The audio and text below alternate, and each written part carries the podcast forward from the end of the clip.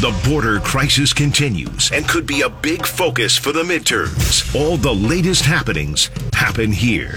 Now, back to AM Tampa Bay with Jack Harris on News Radio WFLA. And coming up on 625, we're joined now by Erin Real, our NBC News radio reporter.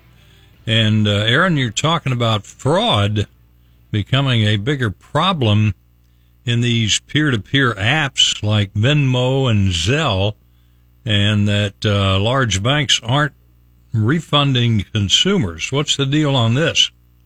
Yes, this is unfortunate, but Zelle, the popular payment app, it's under fire for how it handles fraud and scams that have really exploded on the platform in recent years. So Senator Elizabeth Warren's office said that an investigation into Zelle it showed that fraud and theft they're they're not only rampant they're getting much worse. And once people report fraud transactions, banks are reimbursing only a very small fraction of those who are swindled. So, long story short, Zelle it was fintech world's answer to Venmo and Cash App. These are those apps, that make money transferring to your friend who just paid for dinner much easier, free, and fast. It really took off in 2020. That's when digital payments came on in a big way in response to the pandemic.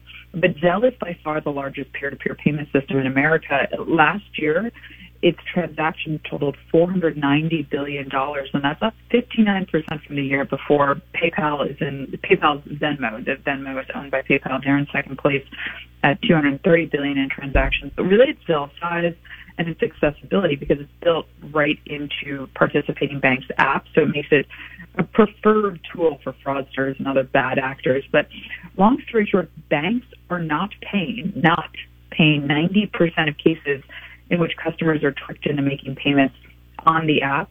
And an estimated $440 million is lost to Zelle users through these frauds and scams. And this is as of 2021. And the reason for that is because there's something called authorized and unauthorized transactions. And this is a, under a federal rule known as Regulation E. Banks are technically only liable to cover fraudulent activity when it involves an unauthorized transaction. So, say someone steals your credit card and makes a purchase without your permission, that's considered unauthorized. But if someone persuades you to send them $500 through a phishing scam, that is considered authorized, and banks do not need to reimburse you for those funds. Yeah, I've had uh, I've had instances where I'm trying to sell something online, and then all of a sudden someone's trying to tell me to, oh, yeah, let me know your your Zelle login, and it's like, yeah, that's a little bit sketchy. I'm not giving you my login, nor am I going to, uh, you know, to uh, transact anything with you. You know, I try to do cash only. I mean, yes, I think that's definitely for the best, for sure.